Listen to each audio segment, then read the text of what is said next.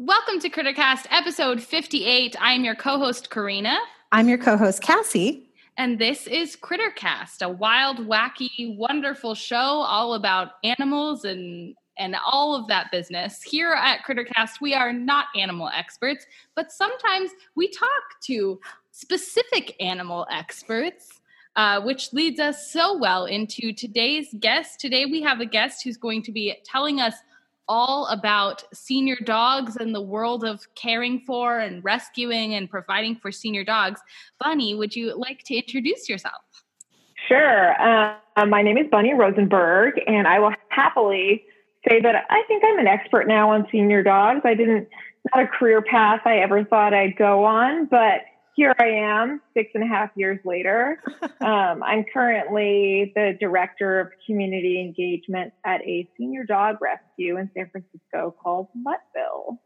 Excellent. I I applaud your bravery. I always feel like I am not allowed to be an expert in anything no matter how much I feel I know about it like uh, when we've when we've brought that up before cassie's always like well i'm an expert in you know exactly what you do in your job like you're an expert in right. writing and teaching writing which power to you. And then anytime it comes up to me, I'm like, I mean, I don't know. I work at an animal shelter. Am I an expert in it? Yes. oh my goodness. Yes, you are. Absolutely. Yes, you are. so there you go. Well, I appreciate your guys' love and support.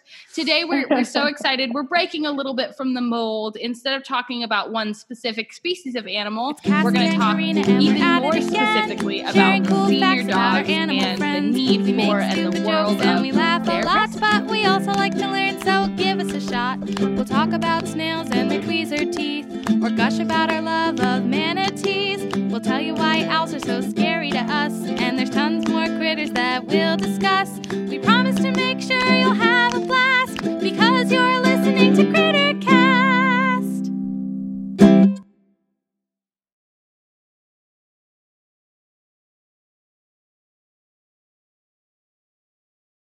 This is something we are so, so excited to talk about.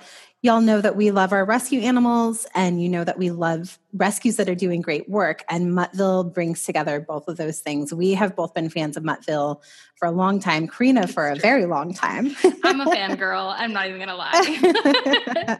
um, Muttville does amazing work. And just at the shelters and with the rescues that I've worked with, I've been able to see how many animals Muttville can help. And these are the animals who a lot of the traditional paths for adoption or for um, for going out to a rescue to be able to get any medical treatment they might need before they find a home these paths are not as open to the dogs that go to muttville. And so muttville is yeah. serving such a special community need. So thank you so much for being with us today. Yay of course. well it's definitely attributed to our founder sherri franklin who um, she's a hairstylist. She still actually does hair, uh, although in Love the it. current crisis has kind of been on pause. Sure. But she, so she always had her own schedule and can really do what she wanted. And one of her big passions, she didn't have dogs, but she volunteered at the local animal shelters and noticed exactly what you were mentioning, which is these senior dogs just didn't have any options. Right. And she would, you know, go every week. And sadly, from week to week, often those seniors weren't there anymore because they couldn't get out and they were euthanized. And mm-hmm. it just broke her heart because she saw that these dogs had so much life left to give. And I think she complained enough to her friends and family that her friends and family were like, all right, do something about it or stop complaining. And so she was like, Oh, you're right. I can do something about it. So in 2007, she actually started, she started Muttville. So she like registered the name and got a brand and had some friends join a board, but it was all, um, she didn't really know where it was going to go, but wow. she started this nonprofit and then started bringing dogs into her home one by one. Um, oh, from animal I mean, care control, start, actually. right? Yeah. Yep. yep and that first year in 2007, she rescued 27 dogs in that Aww. full year. And coming into, you know, the COVID crisis, our average, we've been averaging the last few years a thousand dogs a year. That's so, just insane. That's amazing. And Yeah. I have to say, like when I when I first heard about Muttville it was when I was working at a different local shelter here, um, and and I for some reason in my head just kind of assumed like it it's so beloved by the community and so um, well known throughout at least our local animal rescue community in California that I just kind of assumed that they were like an institution that had been around forever. Right. Even though I knew that Sherri was their founder and still very much active, I I guess I should have put that like two and two together that it couldn't be that old of a like of an organization, but um, but that's Yeah, like think- 2007 is not that long ago. No. Yeah, I think the momentum just really built, you know, and I think I think the fact that we started in our house is really special because it always maintained this like family orientation. Like the vol- her volunteers and the first staff members were like really close friends and some of them family. And that that is something that has been really important to us to Mhm. maintain. Um, even as after we got a building, um, which it was a while. Like we didn't move in. We currently have a space that we rent from San Francisco SPCA, and we didn't move in there until 2012. So it was all out of Sherri's house for the first five years. Right. Um, Wow. That's we've seen firsthand from our work with shelters and rescues up here how how much of an impact one person can have, but also Absolutely. like how incredibly difficult it is to um to be able to wrangle all the resources and get all of your your ducks lined up so that you can move out of that that setup of everybody is focused around one person's home and working at right. and that's just like logistically so exhausting. So it's amazing Yeah. what y'all have been able to accomplish. Proud. It's awesome. It's so cool. Also, just a very cool place to visit. And I wish I lived closer. Have you be been? there- I have. I have been there a couple times when I've dropped off dogs. Um, because anytime anyone's like, "This one, this one's going to Muttville," I'm like, "Me, please." um, and I, I adore. uh, You're, it's exactly what you're talking about. Like, even though this is a a facility, you know, and a space in the middle of downtown San Francisco, you walk in and you just feel like it's just someone's home and there's just all these dogs hanging out and and having a nice time and everyone's super friendly and I think that probably makes a big impact for attracting and not only first time adopters who might have originally been hesitant to bring home a senior dog, but repeat adopters over and over Totally. again, Yeah. which is awesome. and it's it's interesting because I think the focus on senior dogs definitely was innovative at the time, and I think it still is not a very usual thing for organizations to focus on. Right. But the we're also cage free, and I think Yeah. that kind of it's super innovative, but it just kind of happened by accident Mhm. because because we were in Sherri's home, and so when we finally right. got this building, like it wasn't like how do we? And it was a building that was not a rescue facility; it was actually old administrative offices Oh, for wow. the SPCA. So it was like the president's office. There was no cages, and and I'm curious I'm, I wonder like what would have happened if there had been cages. I imagine we would hmm. have just torn them down because it, it just wasn't even a question. It was like, all right, so now we got to get a bunch of futons. We got to make this feel like a living room, and that's what we did. Um, so we've really that aspect of it. I think also is really special, not only for the humans that are coming in, right, Right. and seeing that rescue doesn't have to be sad; it can be happy Yes. and also the senior dogs who right. often so many of them come to us because their guardians pass away and Yeah, they've right. lived their entire lives in a home and then all of a sudden they're in a cage and that's Right. terrifying so Yeah. for them to have this soft place to land um, literally and figuratively is so great and Yeah. just they immediately start to blossom and feel Aw. comfortable Yeah, it's. That's I think lovely. it's such a great. It's such a great middle ground because I mean that's the reason that so many of these seniors, aside from medical, like a big reason that in my experience, seniors can't be helped by the shelters that they originally end up at. Of course, there's medical expenses that not all shelters can take on or just do.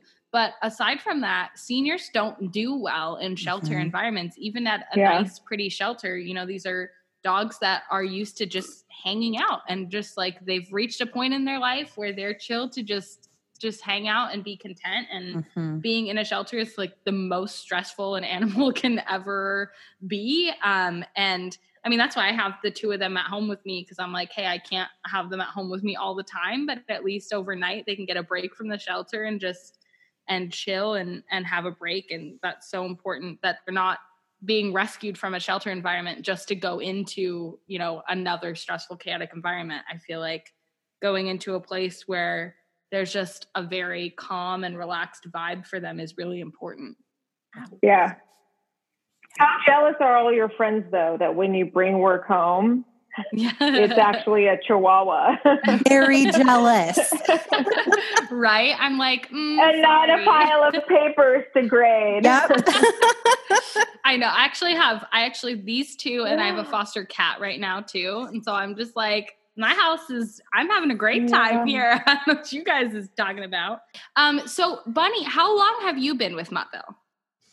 So it's about six and a half years. And like Cassie, actually, I never envisioned myself going into animal rescue at all or Uh-huh. any, I mean, I, we always had a ton of pets growing up. Um, but we actually never adopted. We always, I'm from Modesto, California. We bought from the newspaper, um, not any big breeders or anything, but definitely backyard breeders. Mhm. Um, and I moved to San Francisco after I graduated grad school and I met my now husband and he had never had any pets and he knew that he wanted a dog after we got married. So we got married, went on our honeymoon and immediately the minute the plane landed, I was like, all right, so we got to get this dog now. Um, and he really wanted to rescue. And I honestly was the stereotypical person who's like, I, I don't want a rescue dog. Like they have problems. And I had no idea. I mean, Right. just, it was just me Right. being um, Sure. uninformed. I think that's Right. how a lot of people So, feel. Right. So, but of course, you know, animal welfare is is such a big part of San Francisco, named after St. Francis. So I was committed to making this happen, but there's so many rescues out there, Yeah. and it was really hard to figure out where do we adopt from. We knew we didn't want a young dog. We knew we wanted an adult because we didn't want to have to teach a dog how to be a dog. We wanted Right. a dog that kind of knew how to be a dog. And honestly, the reason we ended up adopting from Muttville is because Sherri shopped at the same Whole Foods as we did, and her car was wrapped with the Muttville logo, which is this Oh. adorable. It's like a dog walking into a sunset with a cane Yes. and so cute. little wagging tail. I was like, all right, that's the cutest logo I've ever seen. We need to adopt from Muttville. Aw. So, um, long story short, or long story not so long, we Sherri was still running everything out of her house at that point. They had just got the lease on the space at the SPCA, but they hadn't moved in. So we were interested in this dog, and she's like, "Come on over to my." It was at her house. she's like, "Come over to my house." It was a Friday night um, before the holidays, and we came over to her house and we fell in love with this little fat chihuahua and um, and then i wanted to start volunteering and of course most everything was still at our house so i started volunteering at our house and then once once you get involved with animal rescue it's so hard to not just want to get more involved Yeah. um, Absolutely. Karina, I'm sure you you know this, like especially as a volunteer manager. I just started volunteering.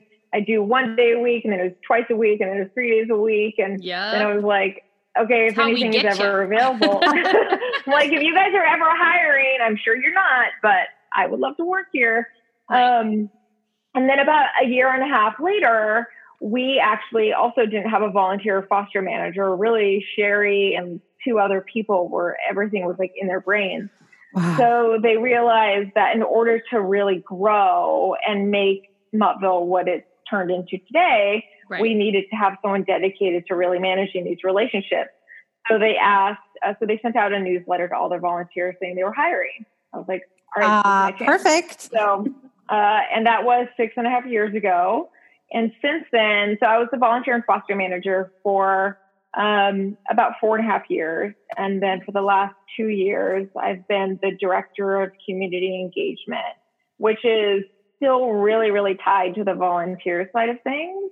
It's more focused uh, also on outreach events and uh, t- putting on our annual fundraising gala, which is senior prom, which we host every year. I love that. This will be the first year that we do it virtually, so it's going to be interesting. right. Um, That's but yeah. that's kind of my background and how I got wrangled into it. I was an English and film studies major that was just passionate about writing. I was in marketing and I just, I never in my wildest dreams would have ever thought that I'd work at a, a dog rescue. Aw. yeah you just you just fall into it and honestly i've found that that people who come from a place of not really having an animal shelter background and then and then get spooked in somehow are often the best to have around because you really want people with innovative ideas you don't want to just do the same thing we've always done uh, you really want people that are going to be like hey you know from this other um, from this other walk of life, this totally unrelated field. This is something we do over there, and how can it translate to help here? And it does absolutely help a lot. And communication skills, man. Knowing Yeah. how to outreach with the public, how to to promote animals for adoption, how to educate and do some awareness raising. That, those are incredible skills. That's why Yeah. theater and film majors are the best people to have around. I'm just like, I'm not biased at all as a person with a theater degree. I'm not at all biased. But really, I mean, it does give you it does give you a unique way of of just kind of jumping in and filling a gap. Like it was the same thing for me when I um, when I jumped into volunteer coordinating was just that you know working with volunteers and having volunteers in any shelter rescue no matter where you're based it's very important because you can't do it all with the money. There's just not enough money to pay people. But there's also so much more you know not everybody that comes wanting to help is able to commit to be a volunteer but there's so many other ways that you can engage the community. And i think it's really awesome that you guys have gotten to a point where you can have somebody who's like yeah bring me all those little things that you don't think about um, and let me focus on on that realm of community engagement which is awesome I would awesome. assume that's part of how Muttville has become so well respected as really a pillar of the community. Yeah, it's, I mean, Sherri is just one of those people you meet, and she immediately, she has no guards at all. Like, there's no guards for her to put down. She's just, she didn't know me at all. She Mhm. welcomed me into her home to volunteer on Sunday mornings. I just, I can't imagine being the type of person who'd be like, okay, stranger, yep, here's the code to my door. right Come on by at 8 a.m. Um, and she just, she lives and breathes Muttville. And it's, Aw. can't help but feel the passion that she feels and it just trickles down from her to everyone and she truly cares about not only her staff but the volunteers I, I would say i would i could tell you real numbers if i sat and thought about it but i think about 80% of our staff were volunteers before they became staff so Yeah. we yeah. mostly just promote from within Right. um, instead of bringing new people on, which is awesome because these are people that were dedicating their time Right. and and energy to the organization before there was even the promise of a paycheck. right And it's and I think too something that I really appreciate about Sherri and our COO Lori Routhier, and I'm not sure if it's a function. It's definitely a function of their personalities, but I am also wondering if it might be a function of just the fact that you know we're in the middle of this very tech focused world, um, and maybe the fact that I was at a startup before this, but we're just really willing to try anything. Like Yeah. I no is a four letter word at Muttville. We always try and get to yes and figure things out. And our response, even to this current COVID crisis, it wasn't like, oh, we can't do adoptions. It was, okay, we can't do adoptions in person. How do we do them virtually? And Right, we just right. immediately made it work. So, and I think just our the mission that we are built on, this innovative mission of having a cage free rescue that focuses on these unwanted dogs that kind of reflects everything that we how we approach any problem at the organization yeah that's awesome that's yeah it really is i mean i know that you guys especially you know we can't really well, we well we would love for this episode to remain timeless, so that in three years, if somebody looks back and listens to episode fifty-eight of Crittercast, it'll still be relevant. You know, we can't really make a podcast episode during this time without addressing uh, COVID and ever and how that affects everything we do. Yeah, and I know you guys have kind of been, like you said, on the foreground, like when everybody else was panicking and closing their doors and just saying, like, what do we do in in the immediate? Um, Muttville's all out there being like, I don't know, we FaceTime people because th- that's technology that exists and there's no reason not to use it. Um, are, is there is there anything like what makes your virtual adoption process like? How do you make those connections still? Yeah, well, I mean, there's definitely challenges, and we're eh, learning new things every day. And of course, the environment and the climate is changing week to week. And so it's hard. The biggest the biggest thing is first of all, there's been such a community response to wanting to adopt. Yes. we were getting at one point we were getting, I think on our busiest day, I think we got like maybe 40 applications in one day. Wow. And for context for everyone, we've been going every year we do a little bit more, a little bit more. But last year, I think we saved 1,100 dogs. Right. So to get, you know, 40, 50 applications in a day is just insane. Right. We, so it's been hard to manage, to be able to figure out, okay, we have way more demand than we can possibly fulfill. And how do we make sure we're making the right matches and that people are actually committed to this for the long run? And how do we do this with less resources? Because typically we were doing adoptions in person at our adoption events. Sure. Which we'd have two staff leads and then dozens of volunteers. And now we we're relying on fosters to do these FaceTime calls, but you still need staff involvement or at least trained involvement. It was just right. logistically very challenging and it continues to be something that we have to keep innovating and trying. But Wow. I can tell you, like I've fostered a few dogs during this time, and you know, it's a it's difficult that people can't actually meet these dogs in person. Yeah. But the positive is every single dog now, compared to before, you know, there was like 30%, 30 to 40% of our population didn't ever go to foster. They landed at Muttville on a Tuesday or adoption event Saturday. right. And Yeah. so maybe they just stayed until Saturday. So we didn't have the opportunity to learn how they were in a home.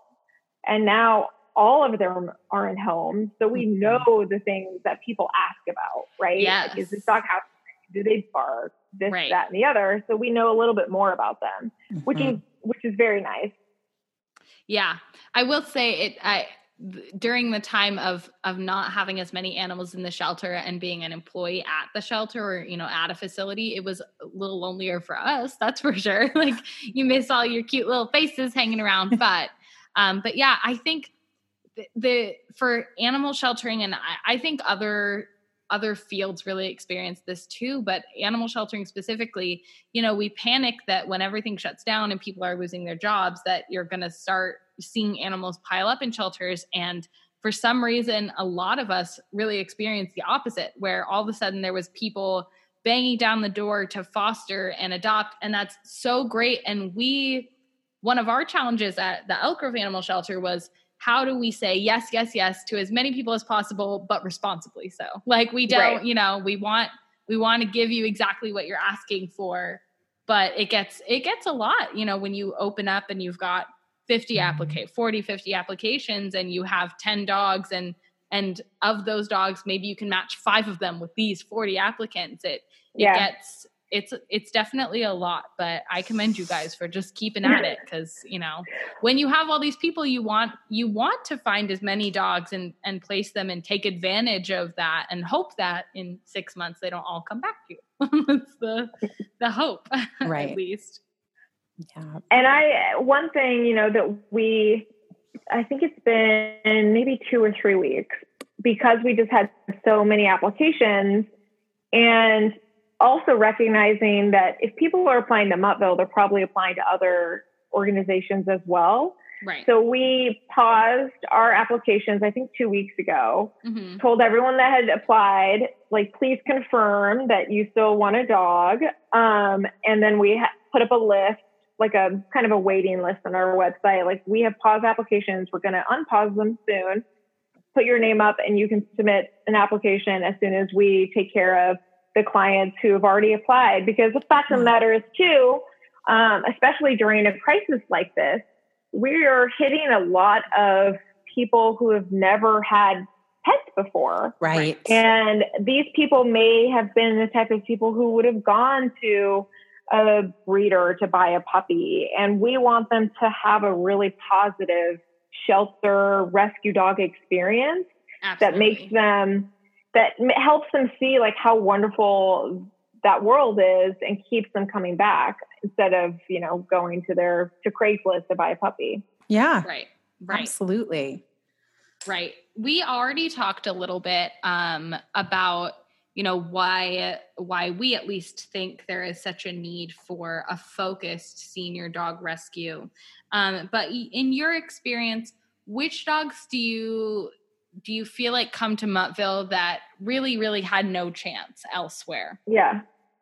Well, you know, Karina, we were talking a little bit before we started recording about your little foster Ethel. Yes. And you kind of went through a, a list of things that she has going on. She has really bad Mhm. teeth, so she'll probably have to have her teeth pulled.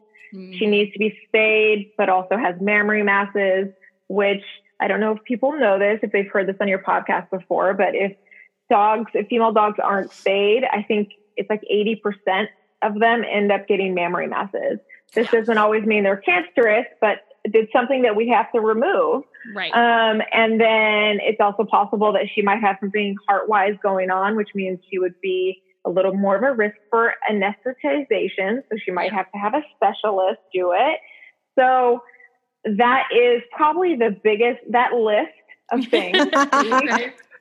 Right. Check, we check, call check. that at Muttville the Muttville special. So when a dog comes in and needs that, the Muttville special. And it can be a really difficult thing for someone, even the most passionate, loving human that wants to give every dog a chance to go into a shelter and see adorable little Ethel and then also a bunch of dollar signs associated with, you know, just right off the bat. Mhm. So I, I think, you know, that's why dogs come to Muttville. And that's why we fundraise like we do, Right. because we spend on average, on average, so some dogs come into us and we don't spend anything. And some dogs come into us and I have a little dog, maybe he'll come in here later, but he, he's like Ethel's twin brother and he has heart disease. I've had him for five years now, but he has to have every single tooth removed.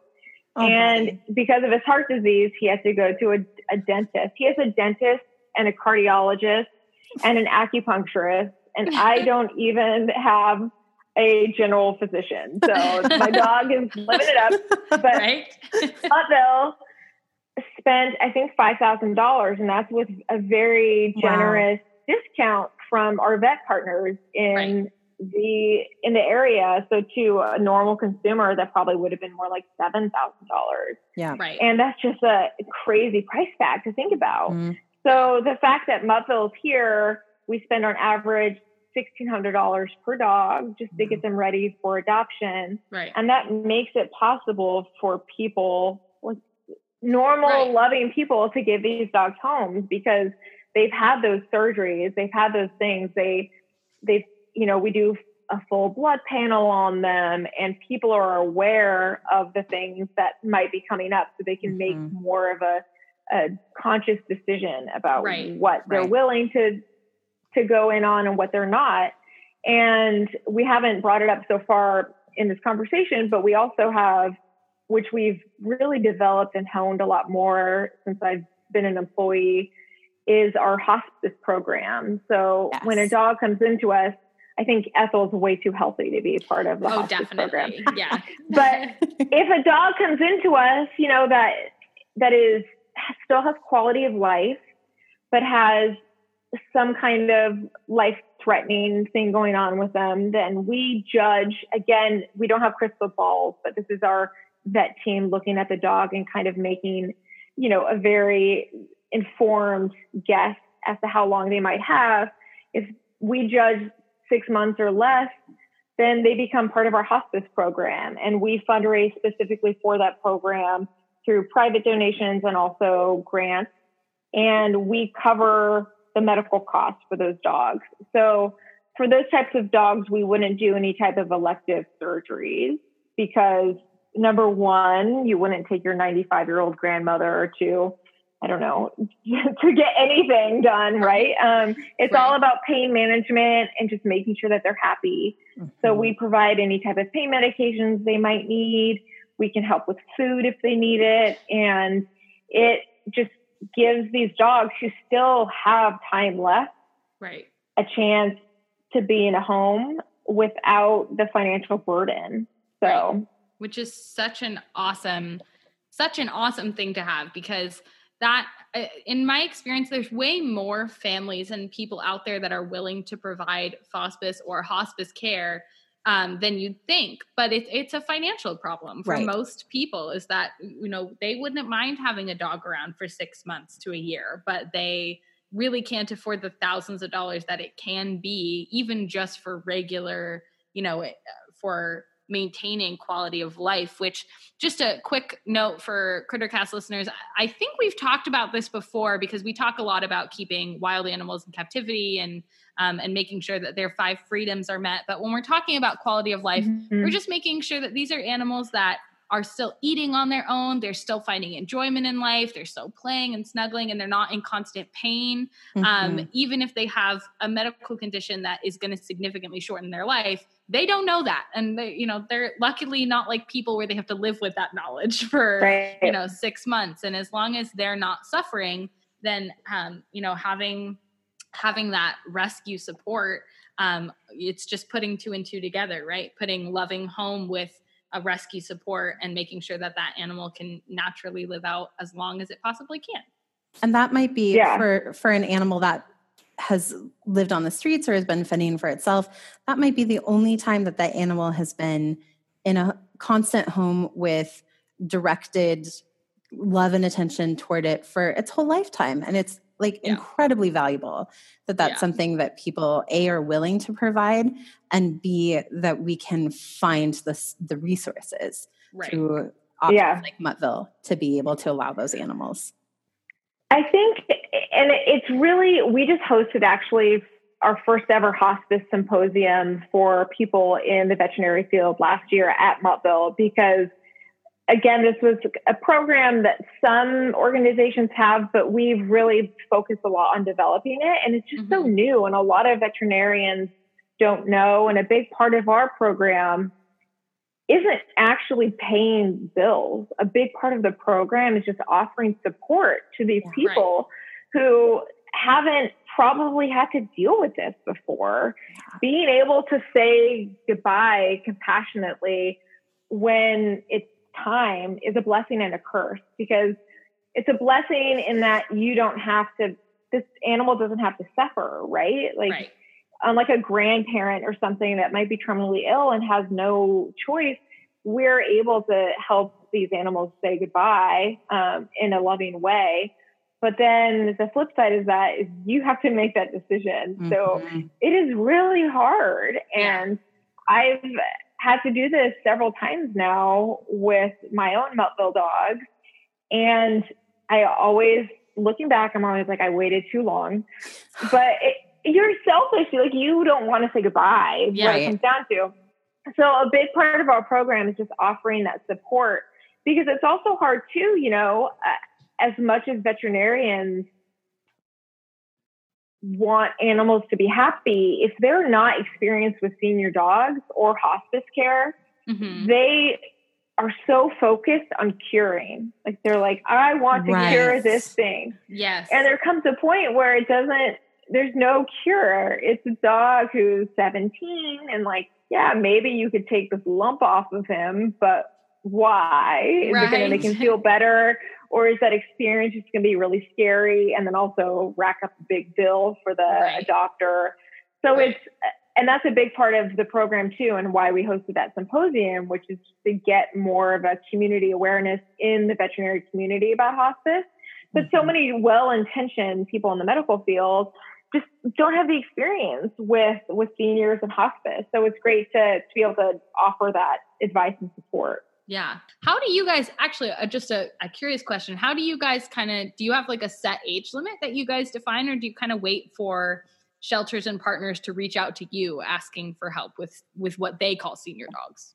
Yeah, so officially on our website, uh, we help dogs that are seven and older. And of course, these dogs are often coming in as strays, like there's no carbon dating of dogs. Right. Right. So we will occasionally get a dog that we say got in with a fake ID, but our the the purpose for us is like we want to help those underdogs. We want to help the dogs that really don't have other options. right. So if we ever get like a really useful dog, we have a great relationship with SPCA. We'll sometimes do swaps with them Nice. because the people that come to us, they want those senior dogs. Like they want an, an oldie. And of course, Right. like I have a range of, I have three Muttville senior dogs and uh, the youngest is like seven and he's, you know, has a, at least seven more years ahead of him. Right. And then the oldest is like 17. And Oh, so that's who knows? You're like, is my seven year old Um, even really a senior? Like, yeah, right. I'm like, you're you two are nothing like each other.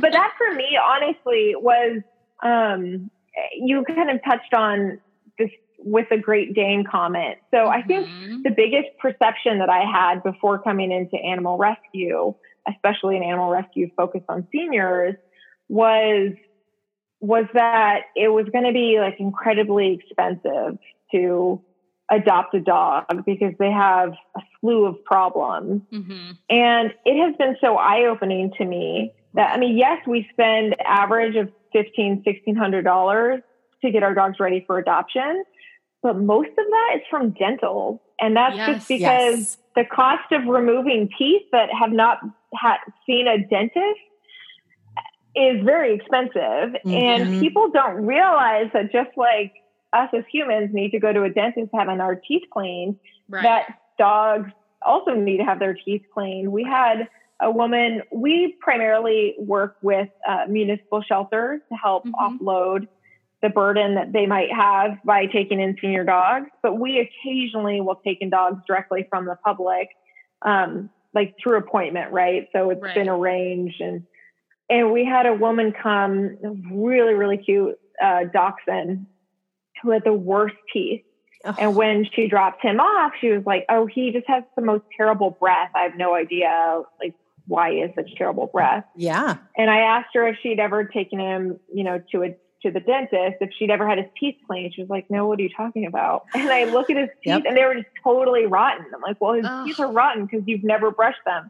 And most dogs actually don't really like to have their teeth brushed, but right. Going- no. going and having their teeth cleaned regularly will save you so much later on. Um, Right. but yeah, it's like I had just had this perception that it was going to be so expensive and and difficult, and they were going to have all these problems. But I I personally have not experienced that, and actually, Yeah. my oldest Muttville senior dog is not on any medications. Nice. I've taken him. I've had him for four years. I think he's gone to the vet three times for his like annual checkup, and he's just Yeah. 17 years of Trucking five on. pounds of perfectness, and he's great. Perfect. I think I that's something that um that actually I would find really reassuring in adopting from a place that knew that they were getting animals that would have special needs medically um, or age related special needs is that for places that go through like a full panel of blood work and that do a full exam, you know exactly what you're getting into medically. Whereas if you go to a shelter and you adopt an adorable puppy, they are not going to have the resources to run full blood panels on every puppy or kid. Or you buy a dog, just because Right. you, are buying a Right. dog from a breeder, they're not going to take this dog No. and have a full blood panel on it. No. Mm-mm. Mm-mm.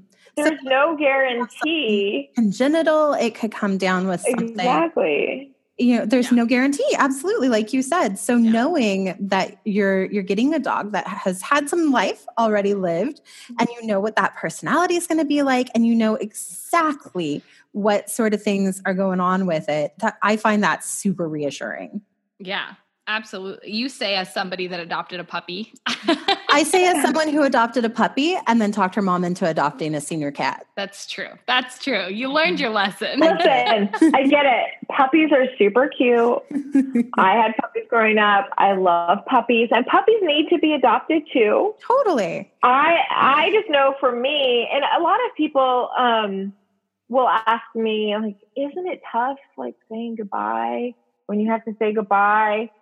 And of course, totally. Yeah. But something that I actually love, I've loved the flexibility that senior dogs give me. I mean, when we yeah. first adopted, uh, my husband was starting a startup and we just didn't want to commit to 17 years of an animal. Yeah. But we were happy to commit to like three to five for right. sure. Like sign me right. up.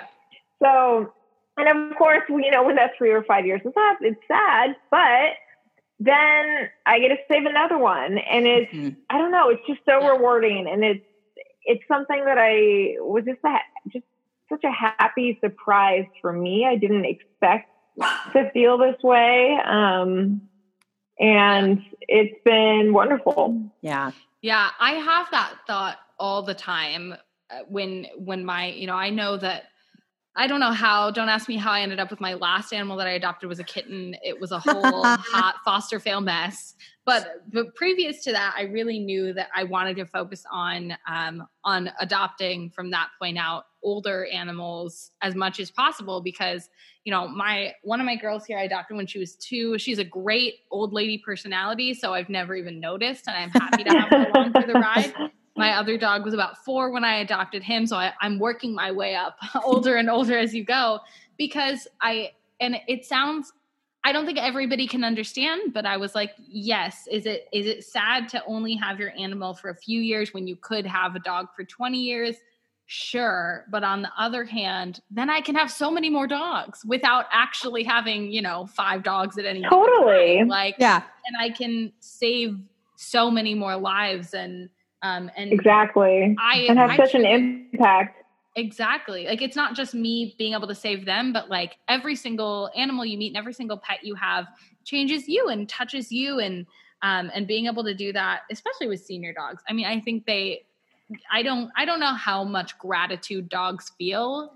There's a lot of science around what they do and don't feel, but it certainly feels like senior dogs do feel a lot of gratitude when they especially when they come from a shelter because mm-hmm. they come from this like horror show that you know I we pride ourselves on our shelter being clean and welcoming and and fear free as much as possible but it's still a shelter at the end of the day. They're still in a kennel and that's not life for them. So being able to bring them home and just watch them sleep peacefully in a bed is like my favorite thing in the whole world because you just know that like all that stress melts away and this is just like a content dog that's hanging out and oh yeah. And it's and it's so wonderful to see you know like the seniors go into shelters for a lot of different reasons and and one of my dogs came in because his person had a heart attack and Aww. then went into a living facility and didn't have any family. Yep. Um, then I also have another little guy whose family just surrendered him because he was too old.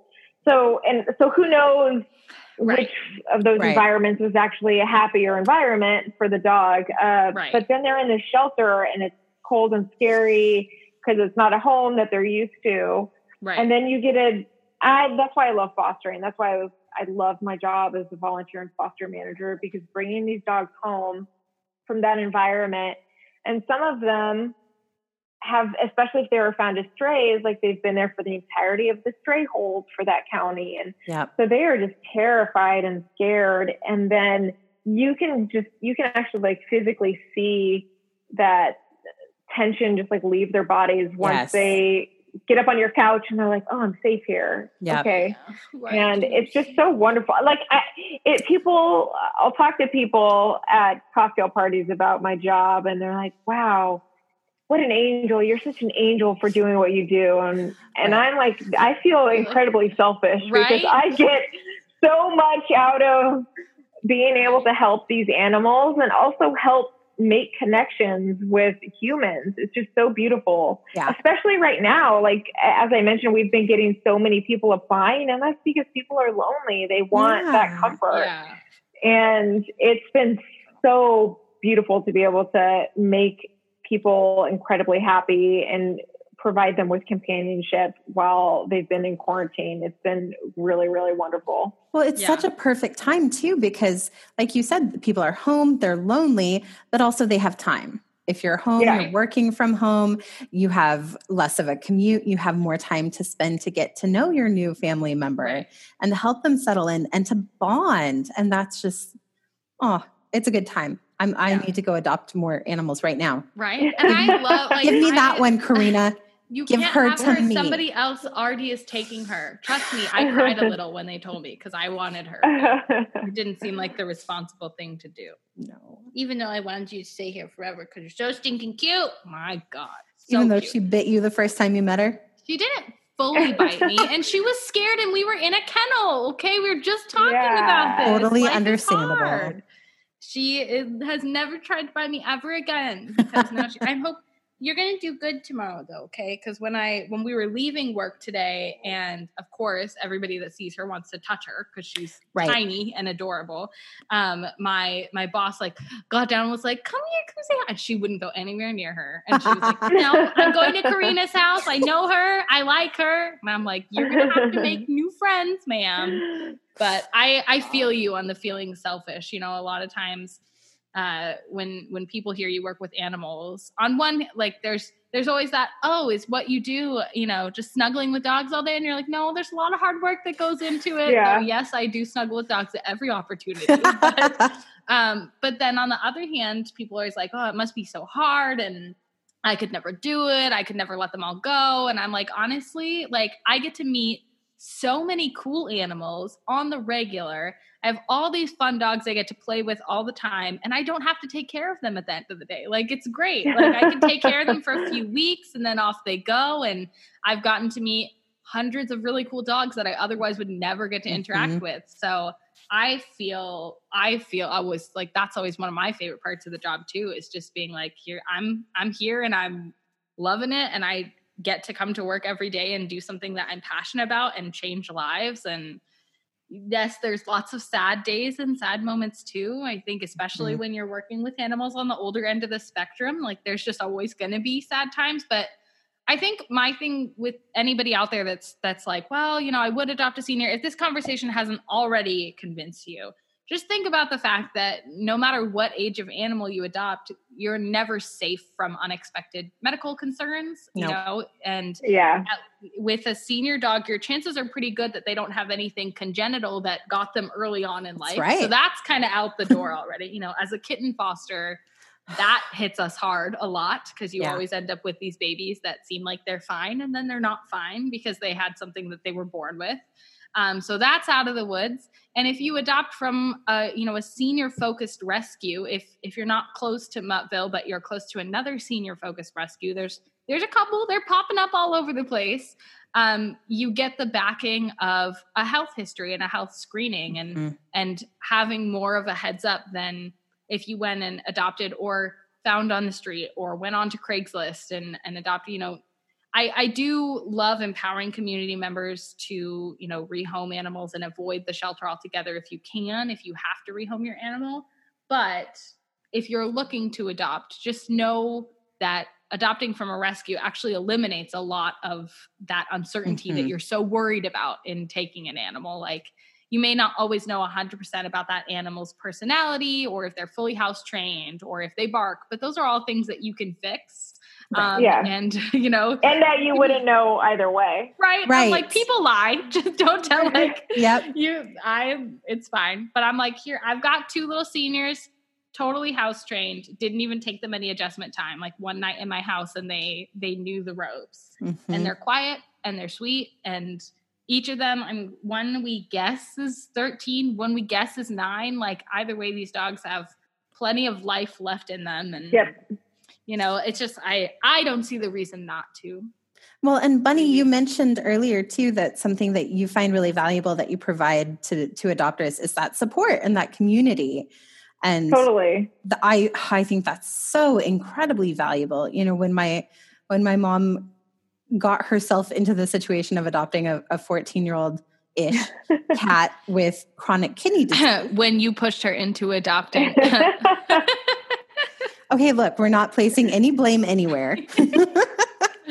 um, but she she was able to work with a 11 right right in the mark um, was able to work with her um, her local shelter and the the vet and the adoption counselors there were all incredibly supportive. So she was able to, you know, call them if she noticed something funny going on. And she said, Is this something I should be worried about? And they, like you said, they were able to help her make the decision when his when his days were when there were less good days than than there were bad days. And they were able to help her make the decision. And she didn't have to be left on her own to just let him suffer. And I think that was so valuable for her. She said she'd do it again. Yeah, I yeah. The thing that I found again and again with people, first time adopters to Muttville, I think some some of them come into it like very focused on that dog. Like they see that dog on the website, they're like, I need that dog. Right. And then and it's hard to describe exactly. I experienced it there's just really something magical and maybe Karina is a little bit that like the senior gratitude you were talking about. Yeah. But there's just nothing like the love of a senior dog. There's just nothing like it. Yeah. It's so different than any other kind of pet experience I've ever had. And it's addictive. Yeah. And that's why we have people coming back again and again to adopt yeah. again and again and again because you know, for as for as wonderful as I think Muttville as an organization is, like, and that we're doing good work, really, it's like it's the dogs, like, right. Uh, we're, we're just kind of there helping them do their thing, but yeah. these dogs are the ones that are are the great thing, right? Sure. Like they're working it. We're just kind of letting them work it, but yeah, yeah, no, it's awesome, and I and what a great way to just like build and build a community too because you know you'll have these people that continue to come back but you'll also always have new people because that's just how it goes you know fresh faces that come in and then that's why every year you guys can rescue a few more and a few more and a few more and and um, really help out more and more shelters which is wonderful and excellent Fabulous. and i've been on I've been at multiple shelters that were on the receiving end, and I can say without a doubt that those were dogs that really if they had been adopted out, eh, I'm lucky to have worked at shelters where it wouldn't have been a full death sentence for them not to be able to go somewhere. Right. If they had been adopted out, they would have been adopted out without half the care that they really needed,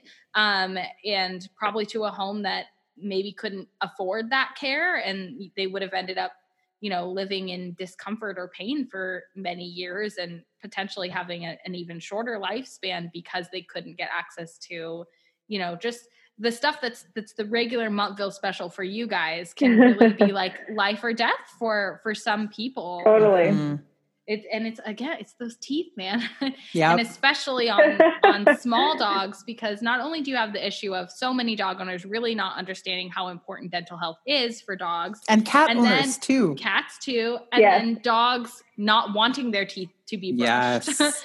and then small dogs having teeth that are too big for their mouths and really are just like no matter how good you are not going to last all their life yeah. with all their teeth like every chihuahua ever like, hmm, I know yes. I have one. It's the trifecta. Like, don't touch my mouth, but also let me stick my stinky breath in your face. Like, it just is the is the life, and yeah. boy, is it is it fun. But that's so, so awesome. So wait, I have a question for for both of you. Mm-hmm.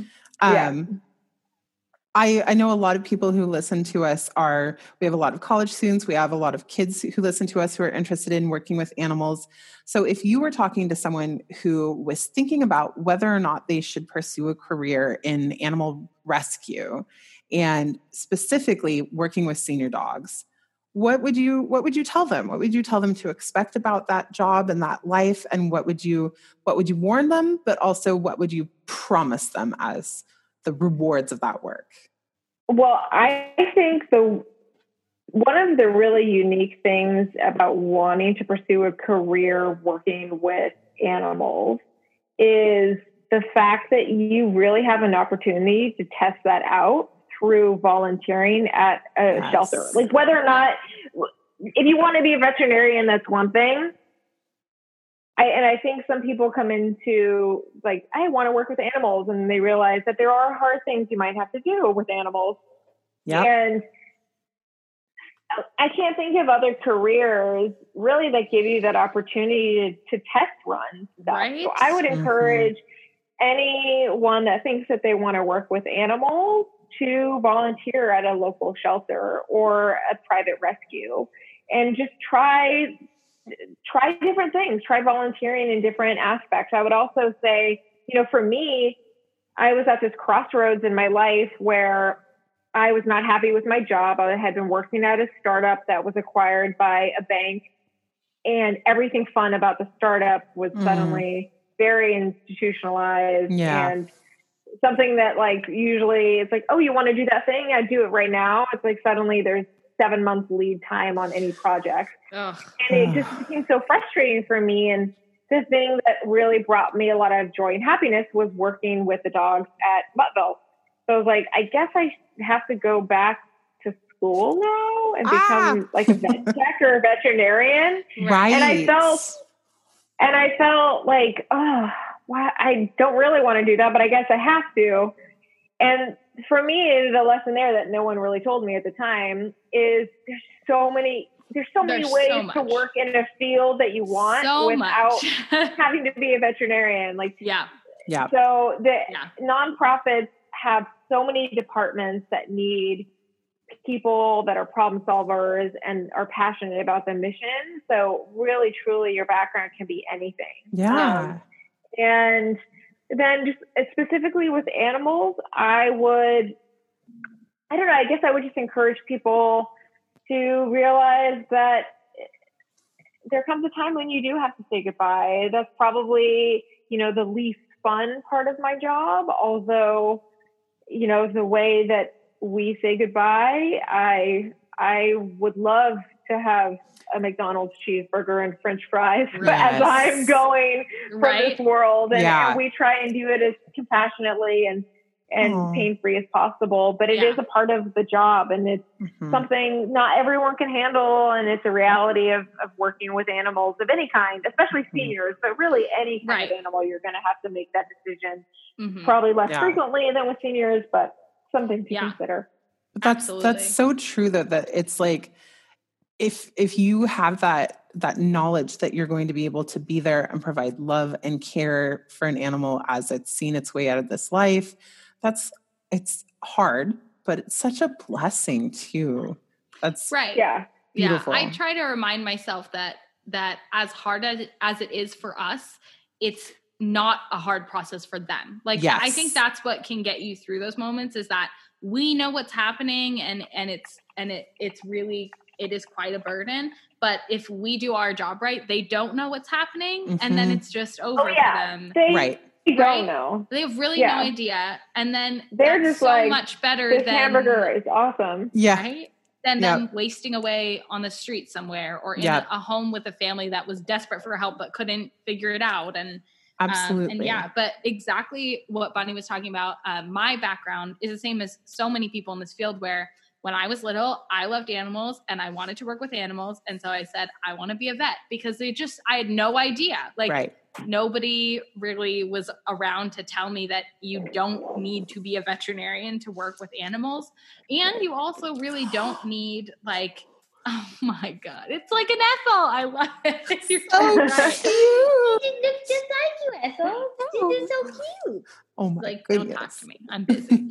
um, but yeah, you know, and then I and then I I went like I started volunteering at a shelter when I was still in school, and I loved that. Um, but I still was like, I want to work with animals. I'm going to go to school to be pre vet, and I'm going to do it. And then I got into school, and among still volunteering at a shelter, realized like honestly, I if if I hadn't been so bad at chemistry, I don't think I would have woken up and realized that I didn't have to be a vet. Um, it was I was just so bad at chemistry, like so bad. There was no way I was going to get into vet school. Just no way. It, just wasn't going to happen.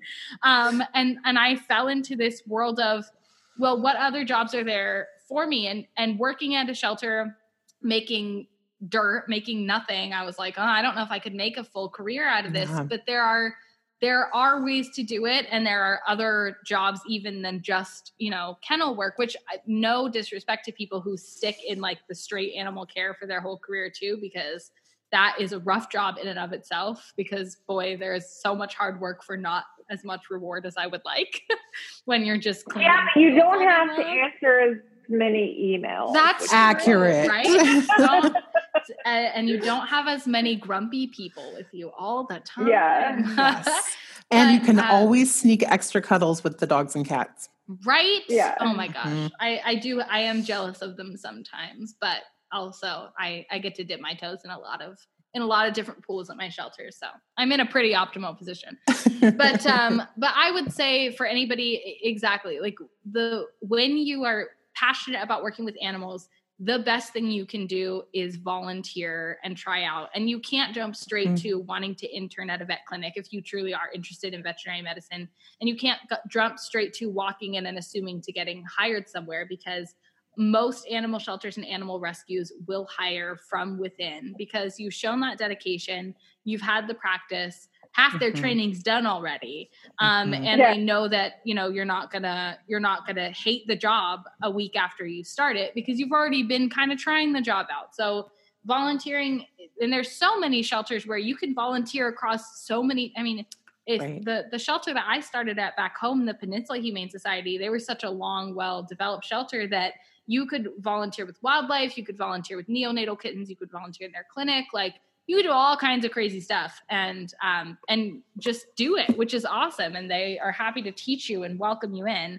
I would say the promise of of working in any animal job is that you're gonna get to see a lot of really happy endings. Um, whether Aww. it's animals getting reunited or people who have been on the hunt for the right animal for so long really finally making that match or even just the person that like happily wanders in one day with no idea what they're looking for and they leave with like your longest term animal that you've had forever like there's so many really happy really high high moments but then the flip side of that is that there are some really really sad moments too because inherently animals are unpredictable. You know we can do everything we can to make them feel safe and really try to get to know them. But especially in animal sheltering we're working so much with animals with just completely unknown histories. And your experience with an animal might be so different from somebody else's mm-hmm. experience with them. So th- i think that's where it's hardest for me is not even with the seniors but with those animals that like everything seems fine to you and then it's suddenly not fine with somebody else and mm. uh, that's where it's hardest for me i think you just have to be when you walk into a career and it's the same thing i tell my volunteers i give a whole spiel about it at every orientation it's just that the compassion that you have for your animals needs to extend to everybody that you interact with and to yourself because yes. if you if you go in and you give everything you have we're going to lose you and you're going to walk away from it all and we don't want that so you have to save a little bit of it for yourself at the end yep. of the day if that means that you sneak home the dog that somebody else already has an adoption claim on just to snuggle and kiss her for a night that's what you do lucy they're just like I wasn't gonna pull the trigger That's to adopt it myself. Sure. right? Yeah. You will get like you get unspoken like right to any animal that you meet basically. if, if, at any point you're like, that's the one I want, everybody's just gonna be like, okay, like, and you can just take it. Like, it'd be great. It's if I had said this one I want, I'm keeping her, everybody would have been like, cool. But yeah, they would have. Yep. they're they're horrible. they would have encouraged it. Something that um it occurs to me is kind of um like a, a quiet behind the scenes positive of animal rescue work too and especially in the the light of all of the discussions about equity and access and systematic inequality um, the fact that when you're helping animals you're helping people across every possible mm-hmm. social sphere yeah. in every type of position and it's it, you're doing social justice work Yeah. You're helping people who love their animals to either be able to get new animals, to find homes for their animals if they aren't able to care for them. And that's that's being compassionate to people and communi- communities who maybe regularly don't get as much compassion. And that's just lovely. Yeah. And I think that's such a huge, like, I mean, this is Critter Cast, so I know we don't yeah. talk about people a lot. But for Muttville, we're in the mission in San Francisco. Um, a big part of our organization's core values are helping seniors get senior dogs yes. and right. also helping them, you know, with the care for those animals. So we are all about the people. And that's it. I would say that too.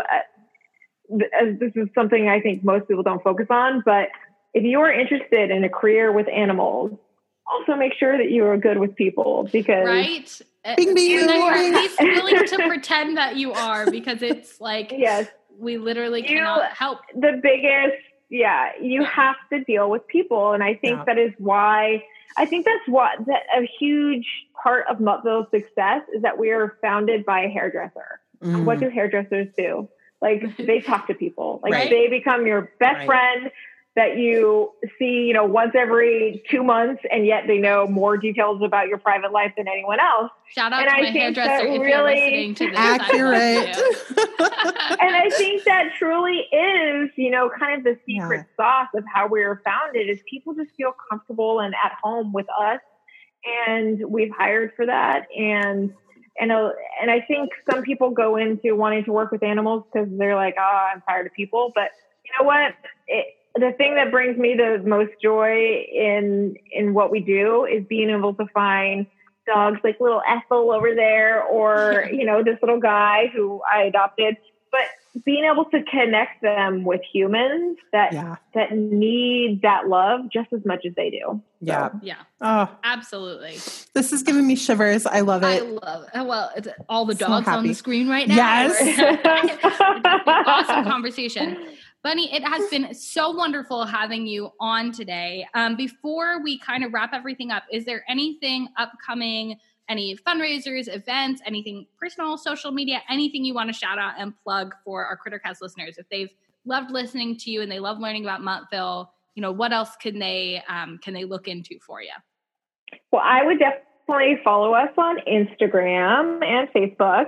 So our Instagram is Muttville SF, and this little guy, Small Fry, he occasionally does a cooking show, um, which people have enjoyed. So you can watch oh that in gosh. our story highlights. And then long term, you know, right now we're just kind of taking things, you know, week by week. We hope to eventually start having our adoption events in person to some capacity. We don't know what it looks like, but we are doing our senior prom virtually this year, nice. the fundraising gala. And there will be more information on our website soon, but that is on September 26th, and it will be a virtual fundraiser Excellent. for these Excellent. I love it. I love it so much. Our our podcast was already, of course, following Muttville on Instagram, but I just went and made sure that our that my shelter is also following Muttville on oh, Instagram. Oh, good, good. Because I'm awesome. like, gotta just we uh, we all have to be yeah. in there, right? I run like seven Instagrams, so we all gotta follow Muttville. We'll, we'll and we there. will we will share um, Muttville's Instagram and social media presence yes. links um, on our social media, so that yeah. if you're listening to this episode and you want to go find them, you can. If if you're It'll already following so us it'll be so easy. You'll just Amazingly click it, easy. follow it. It'll be yep. super easy. And yep. plus, with for this week, I have lots of good material to just post these these two cute faces oh, a bet. bunch um, to uh, to help advertise our our upcoming episode, which will be oh good, so nice, yeah, so so great. If people want to donate to Muttville, if they feel like this is a super awesome cause that they would love to help financially, is there a way that they could do that? all on our website too. Awesome. It's really easy. There's just a tab to donate. Um, there's the option to donate, do just a one-time financial donation. You can be a part of our Mutt Guardian program, which is our you know monthly giving program. I love it. And then we also have a link to our Amazon wish list. Awesome. Right now, and again, I, I feel like I keep prefacing everything that things keep changing. But right now, we currently are not accepting any used donations. Sure. But we are Same. still having to provide our fosters and mm-hmm. our seniors for seniors adopters with beds and bowls and things like that and food mm-hmm. of course yeah so we're still saving lives so we still need supplies yeah. um, and we have a link to our amazon wish list on our website Excellent. yeah are Wonderful. y'all set up as a um a nonprofit that people can donate to through smile.amazon.com yep we awesome. sure are which also, just so as an update for everyone, in the last two months, Amazon has also enabled you to to use Amazon Smile through the Amazon app. So if you go into yep. the app, finally now also right because uh, yes. for so long you had to go on you know on your computer to make purchases, but it's now on the app. You can choose. You and can change your charity. It's great, and I don't know if anyone doesn't know what it is. It is it costs you nothing. It is yes. from Amazon. So all you do is you have to purchase through this website, smile.amazon.com, and you choose the charity partner that you'd like your funds to go through. And then they just, I don't know, they take like pennies off of each thing. Yeah. Mm-hmm. Yeah. But it in adds terms up. of their profit and put it yeah. towards the nonprofit. We get thousands of dollars every yeah. year That's that fabulous. literally costs people nothing. It's yeah. like mm-hmm. nothing. Yeah, well, and if you're 0.5 percent, especially during purchase. quarantine, yeah. right? Especially during quarantine, as you're buying everything on Amazon, please yep. shop uh, through our Smile.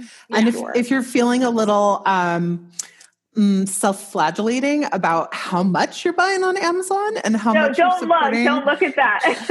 Well you can just look at you can just Amazon Smile will tell you how much money you've raised for your charity. So, so just look at that just, yeah just think of it I, as for me it's like it's like ten dollars which is like that's awesome. That's great you know, do what you got to do. Um all wonderful stuff.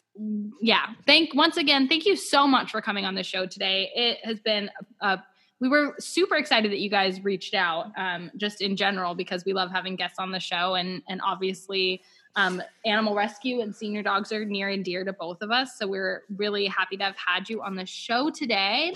We hope you guys enjoyed this most wonderful episode of crittercast. Our hearts are warm and fuzzy right now. Just really so warm and fuzzy. And our arms feel empty for the want of five senior dogs Oh, I'm mine feel great. Shut up. but they really do. Um, before we let all of our lovely Crittercast listeners go, we of course want to take a moment to shout out a fellow podcast, as we always do because we are still very much in the fight for racial equality and against racism, we are continuing to spotlight those Black creators and those people of color um, mm-hmm. who are mm-hmm. out there making super awesome podcasts. So this week we are who are we who are we bringing on this week, Cassie? So we are bringing on some friends from um, our fabulous, beloved lady podcast groups. And this is Fancy Black Lady Podcast. Um, and we love, we love, this is a great show. You're going to enjoy it too. So here is their trailer.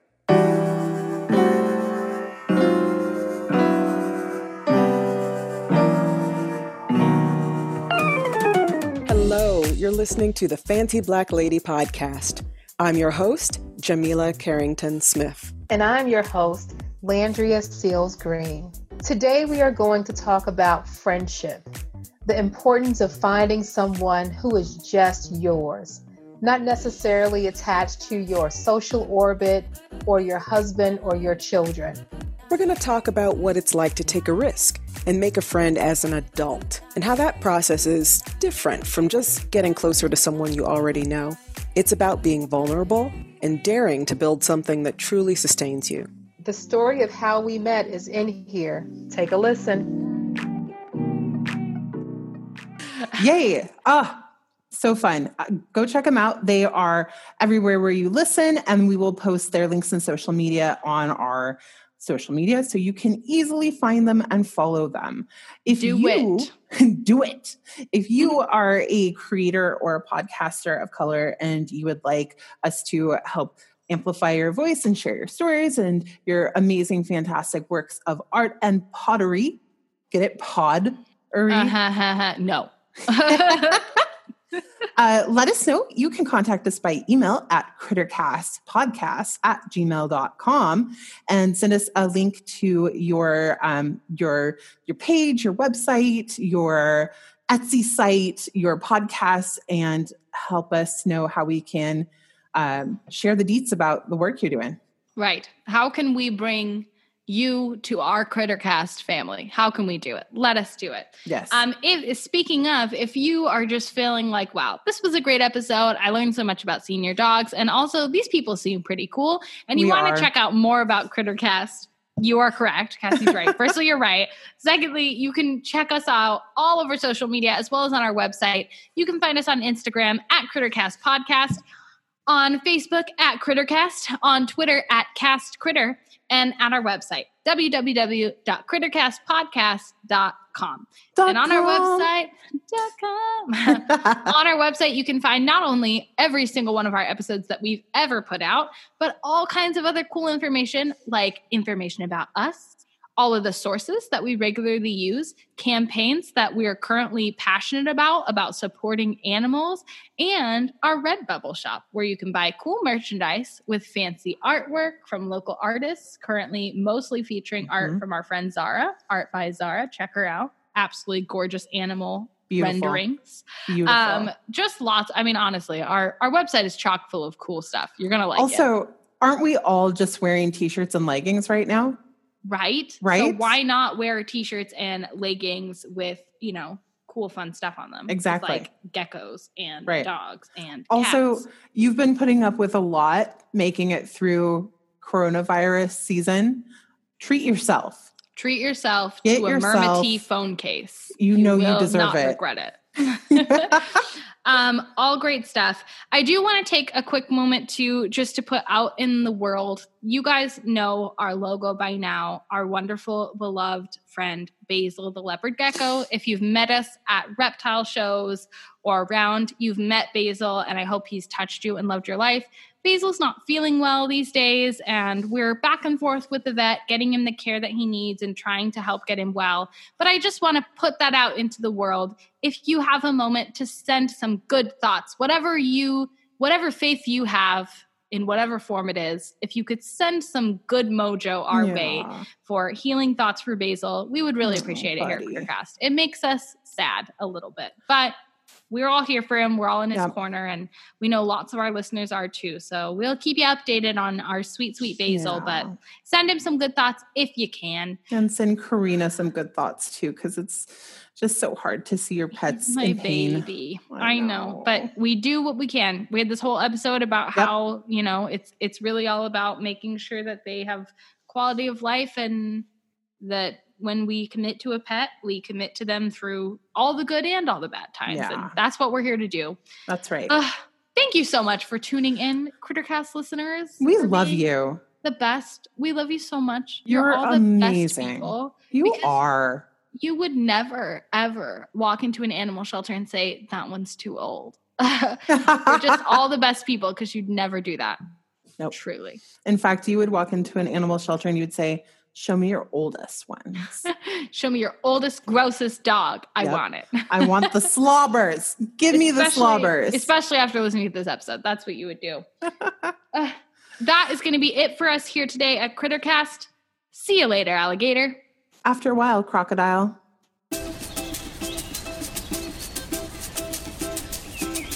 This is the Crittercast podcast.